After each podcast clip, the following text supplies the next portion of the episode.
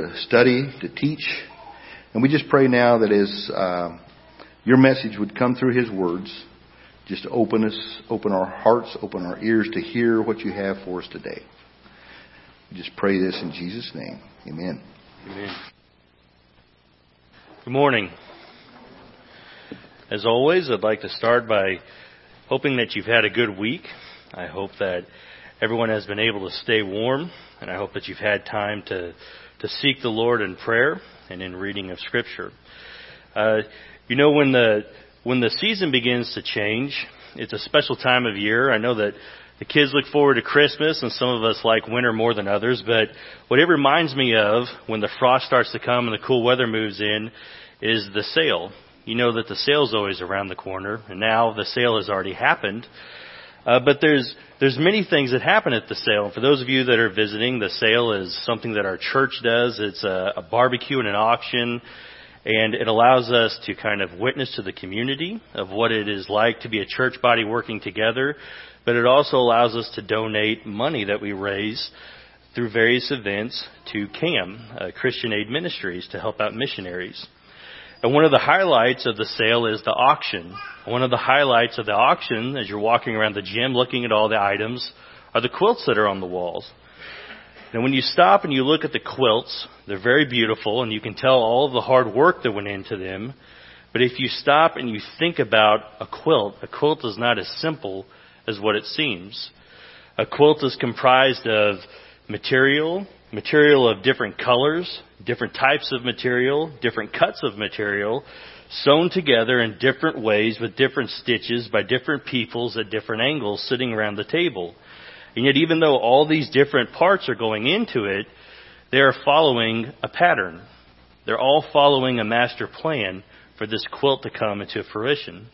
And so if we use a quilt and all the work that goes into it and how it's it's all being done under a master plan as a metaphor to look into the Gospel of John today, I think we'll have kind of a, a better understanding of where we're going with this. Because in the Gospel of John, especially in chapter 5, which we'll be looking at today, there is a lot going on. Now when we first began our study into John, we talked about all the different aspects, how John speaks in the present and John points us to the future at times, or he'll take us backwards a chapter to chapter 1 and then all the way back into the Old Testament to the prophets and all the way back to Genesis. We talked about how in the beginning was the Word, so Christ is part of the Trinity and He is the creation factor and the Trinity was present during creation. We talked about the prophets and how John the Baptist was the last prophet and the Psalms. And we talked about various aspects of the children of Israel. Dwayne told us about how the Son of Man must be raised up as the bronze serpent was in the rod when the children of Israel had to look upon it for healing. And then we talked about how there's parallels as well. As we continue to go through the Gospel of John, we see things growing at a rate and they're growing with each other. So we see that the divinity of Jesus Christ is growing. We starts by walking and by John the Baptist declaring who he is and then he has some disciples come and then he he changes water into wine and begins works, and then he, he begins healing people, and then the people begin to declaring him the Savior of the world as the Samaritans did, and then he begins performing miracles of healing, and on and on until he eventually gets to the work on the cross. And as we continue to see his divinity growing, the hatred that the Pharisees have for him will be growing right along with it.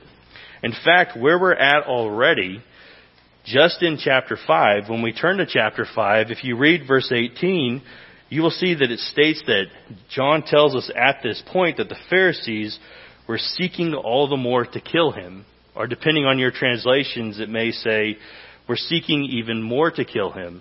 Implying that at this point, we're not even halfway through the gospel yet, and the Pharisees were already wanting to kill him because of the things that he was doing.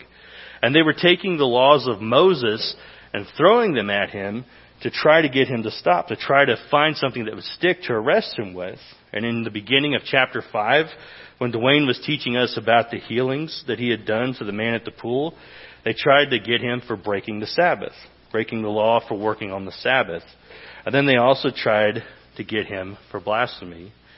And yet in all these things, it was not his time, so none of them, none of the them came about. But the other parallel that starts going through this book is the book of Exodus.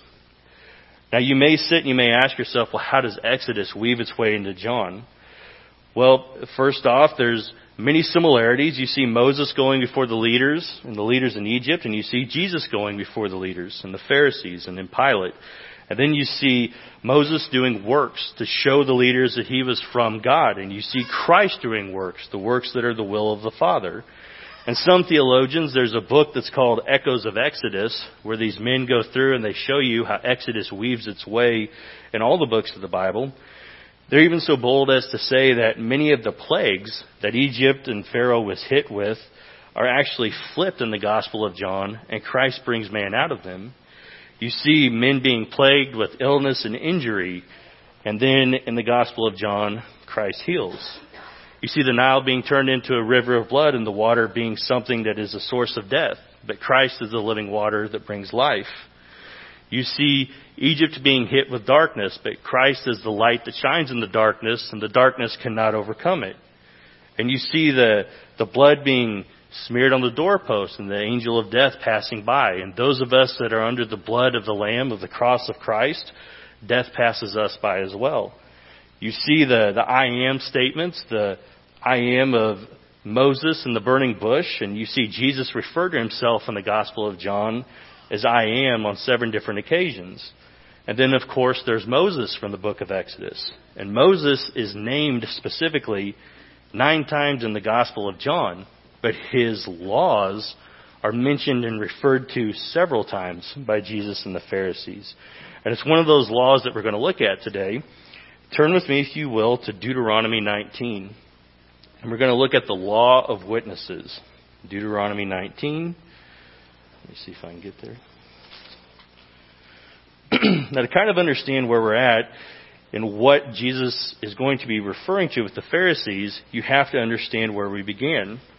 Now, the man Moses is kind of a review for those of you who are not too familiar with him. He is the man that God used to bring the children of Israel out of the bondage of slavery in Egypt. He is the man that God gave the Ten Commandments to, building of the tabernacle, and giving of the laws, and so on, and leading the children of Israel and their wanderings through the wilderness. And in the book of Deuteronomy, the children of Israel have finally arrived, and they're about to cross into the promised land. And so there are these different sections of the book. The first third of the book is kind of a summary or a, a reminder of what all has happened in Israel's history since coming out of Egypt. Chapters 12 through 26 are laws concerning worship and concerning civil affairs. And then the last third of the book, the last seven chapters, 27 through 34, are encouragements for Israel and reminders to listen to God and to place God above all. But the laws is where we will start in chapter 19. We're going to read 19 verse 15. Deuteronomy 19 verse 15. A single witness shall not rise up against a man on account of any iniquity or any sin which he has committed. On the evidence of two or three witnesses, a matter shall be confirmed. I will read that again because this is something important for us to keep in mind. A single witness shall not rise up against a man on account of any iniquity or any sin which he has committed. On the evidence of two or three witnesses, a matter shall be confirmed. So if a man was accused of a crime or of dishonoring God in any way, you had to bring him before a judge and there had to be multiple witnesses so that the judgment could be just and holy and right in the ways and fair. And so the law of witnesses is mentioned from what I could find two different times in Deuteronomy. One is in chapter 19, which we talked about, and that is referring to the law of witnesses concerning accidental or purposeful murder. There had to be witnesses to that. And in chapter 17, prior to that, the law of witnesses is mentioned, mentioned earlier, and that is concerning worship and God. Either if your neighbors are bowing down to false gods or they're not sacrificing properly, or you see them bowing down and worshiping the sun and the moon and the stars, you were to bring them before a judge, you and the other witnesses, so that they could have proper judgment. So, keeping this in mind, turn with me, if you will, to the Gospel of John, chapter 5. The Gospel of John, chapter 5. Now, remember what Forrest talked about last week whenever he was speaking about how Jesus is declaring to them that he is the Lord, he is the giver of life, and he is the judge. And verse 30 ends with Jesus talking about his judgment. And so we're going to pick up in 31 and we're going to read through 47. John 5:31 through 47. If I alone testify about myself, my testimony is not true. There is another who testifies about me, and I know that the testimony which he gives about me is true. You have sent to John, and he has testified to truth. But the testimony which I receive is not from man, but I say these things so that you may be saved. He was a lamp that was burning and was shining, and you were willing to rejoice for a while in his light. But the testimony which I have is greater than the testimony of John. For the works which the Father has given me to accomplish, the very works that I do, testify about me, that the Father has sent me. And the Father who sent me, he has testified of me. You have neither heard his voice at any time nor seen his form. You do not have his word abiding in you, for you do not believe him who sent me.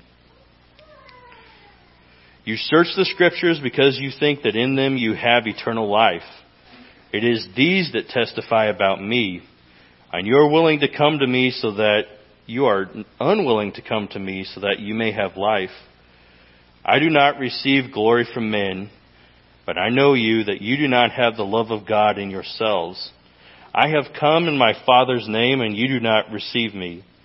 If another comes in his own name, you will receive him. How can you believe when you receive glory from one another, and you do not seek the glory that is from the one and only God? Do not think that I will accuse you before the Father. The one who accuses you is Moses in whom you have set your hope. For if you believed Moses, you would believe me, for he wrote about me. But if you do not believe his writings, how will you believe my words? And so you can see that the interaction between the Pharisees and Christ is, is sort of intensifying here. And Christ begins speaking about witnesses of him, witnesses of himself. Now, what and who are these witnesses that we had just read about, right? Well, the first one is John the Baptist. He tells them that you sent to John the Baptist. And what he's referring to is in the first chapter of the Gospel of John, verse 25, when the Pharisees went to John the Baptist to ask him who he was and who he was reporting to be. And John the Baptist in that moment bore witness of Christ by stating that there is one who follows him whose sandals I am not worthy to untie he begins telling them about Christ. And prior to that, in chapter 123, the priests and the Levites go to John the Baptist and ask him if he is the Messiah or if he is Elijah. And he responds with, No, I am the one, I am the one crying in the wilderness, make straight the way of the Lord. But what he's referring to is that they had a respect for John the Baptist to where they would go and they would ask him, they would talk to him about what was going on. And even though they had this respect that allowed them to approach John the Baptist civilly and listen to what John the Baptist told them, they were ignoring John the Baptist's witness in this moment and completely disregarding everything that he had told them. Now, the second witness that Christ talks about is his works. My works bear witness of who I am. He is doing the works of the will of the Father. Now we know when we look at the grand scheme of the gospel, we know that all these different works and these miracles occur and it culminates in the in Christ crucified on the cross that gives us eternal salvation. But so far at this point in the Gospel of John, what are the works that he has done? Well, he's turned water into wine. And remember, the vessels were filled to the brim with water. So it was impossible for Christ to cut it with anything. So it was a new creation. He intimately knew the, the woman at the well and her sin. And she went and testified of him to the Samaritan village, and they openly declared him the Savior of the world. And then he heals a man's son by the man's faith, and then he heals the man at the pool.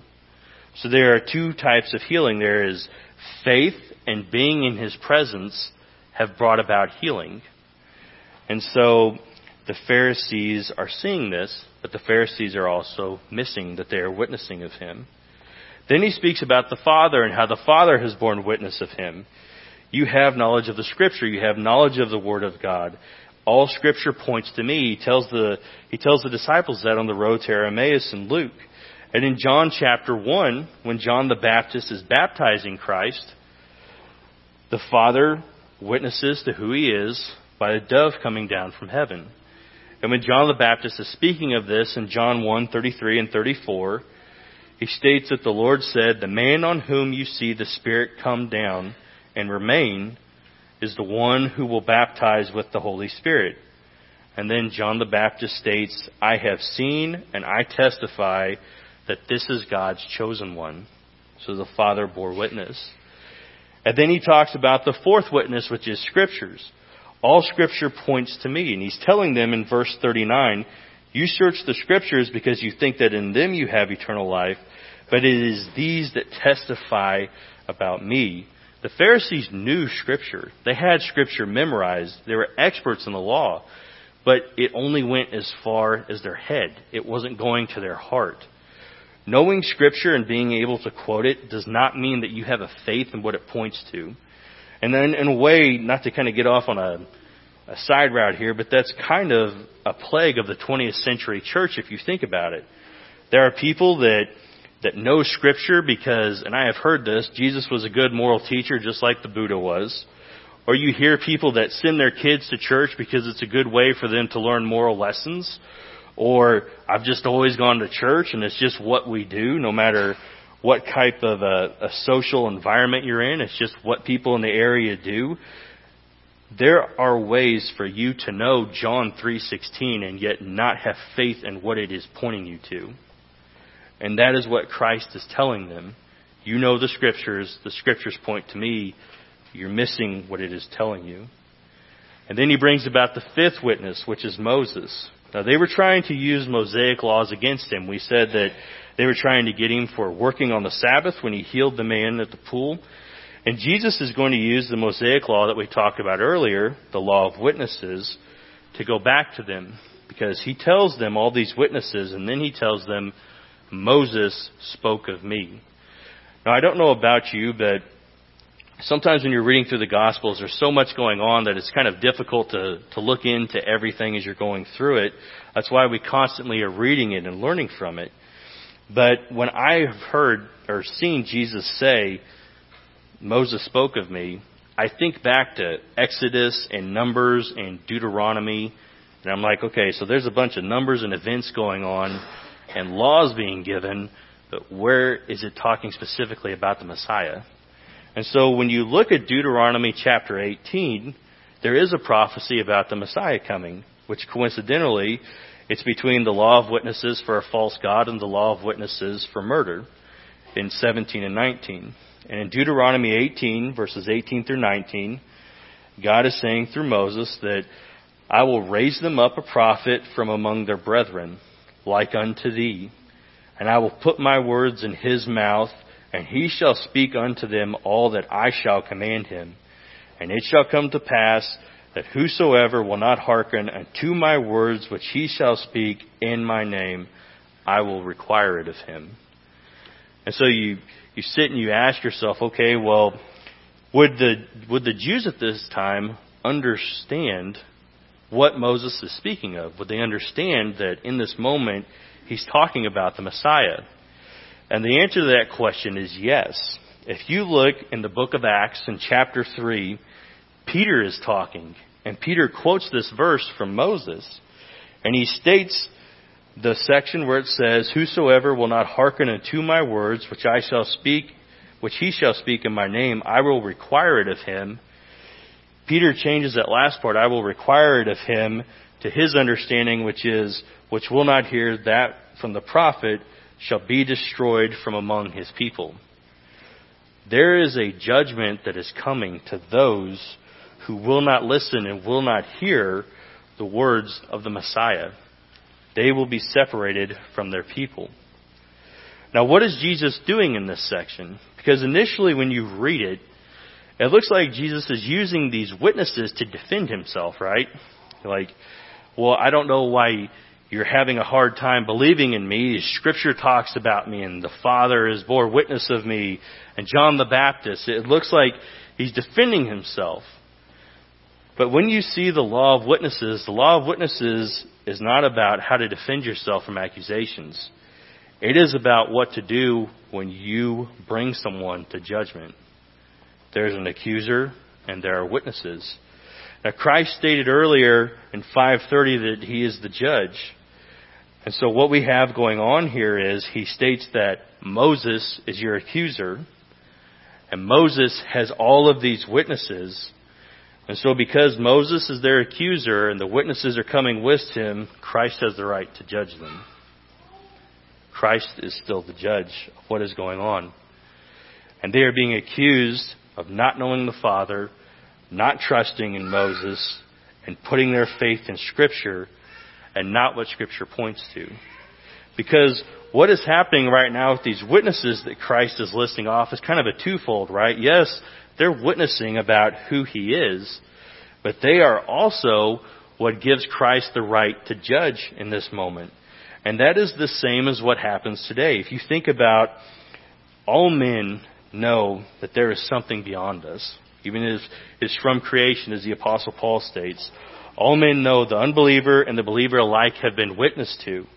And if you think that this isn't true, think about recent events. Think about whenever COVID was starting, or whenever the stuff with Israel and Hamas began, or whenever you think about Russia and Ukraine, the armies of the north. I would promise you that probably 80% of us have had an in-person conversation, a phone call, or text message from a family member, a friend, or work colleague that is an unbeliever. But they understand that in this moment something is happening that they might need to be looking for, and so they are seeking you because you're a Christian. And you're the one that knows about this stuff. And so how do you respond in those moments when they begin seeking and they begin seeking you for guidance? Now I know that one, one way you can respond is when they begin telling you this or asking you these questions about what the Bible says about all these different things, just respond with, well, first you need to know that it states that he will come like a thief in the night. So I would start there and put your faith in him. Because no matter what comes about, that is the only way that you're guaranteed to have eternal life. And when you respond with that, you see the three dots pop up on the text message, and sometimes there's not a response back. But his witness is to all men. And that is what gives him the right to judge. The witness of men, the witness of his works, the witness of Scripture, the very things that he is bringing against the Pharisees are the things that he still witnesses to mankind about and with this day. But we as believers, we have the Trinity and we have Scripture and we have examples of His work and His miracles all around us, even in this sanctuary.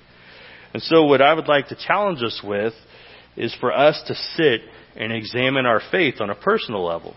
Go somewhere quiet, whether it's your porch or a field or in the woods or on a walk through your neighborhood. Just someplace quiet where you can think. And pray as the psalmist did, Lord, search my heart. And then ask, do you believe in the scripture or do you believe in what they point to? Do you believe that there is truth in scripture and it's good to live by this or do you believe that scripture is God breathed and it points to the Messiah, Jesus Christ, and your faith is in Jesus Christ? Because the difference between believing in Scripture and believing in what Scripture points to is the difference between hearing, Depart from me, for I never heard you, and well done, good and faithful servant. Your faith must be in Jesus Christ. And I pray that we are not as the Pharisees, that we know that there is much more than knowing Scripture. We know that Scripture is living, and Scripture is pointing to the Messiah. And that rather we are as the disciples and the Samaritans we lovingly follow Christ and we obey His teachings And we look forward to the day when we see him again. And even though we are social outcasts as the Samaritans, we happily declare him to be the Savior of the world. Let's pray. Christ, we thank you for your works. We thank you for your witness. We thank you for this body, for everything that you've given us. And we pray for your guidance as we continue to move forward. I pray that you lift us, lift us up and allow us to feel your love, and that you help us to lean on you, to lean on each other, to pray, to lean not on our own understanding. We thank you for all your ways. Amen.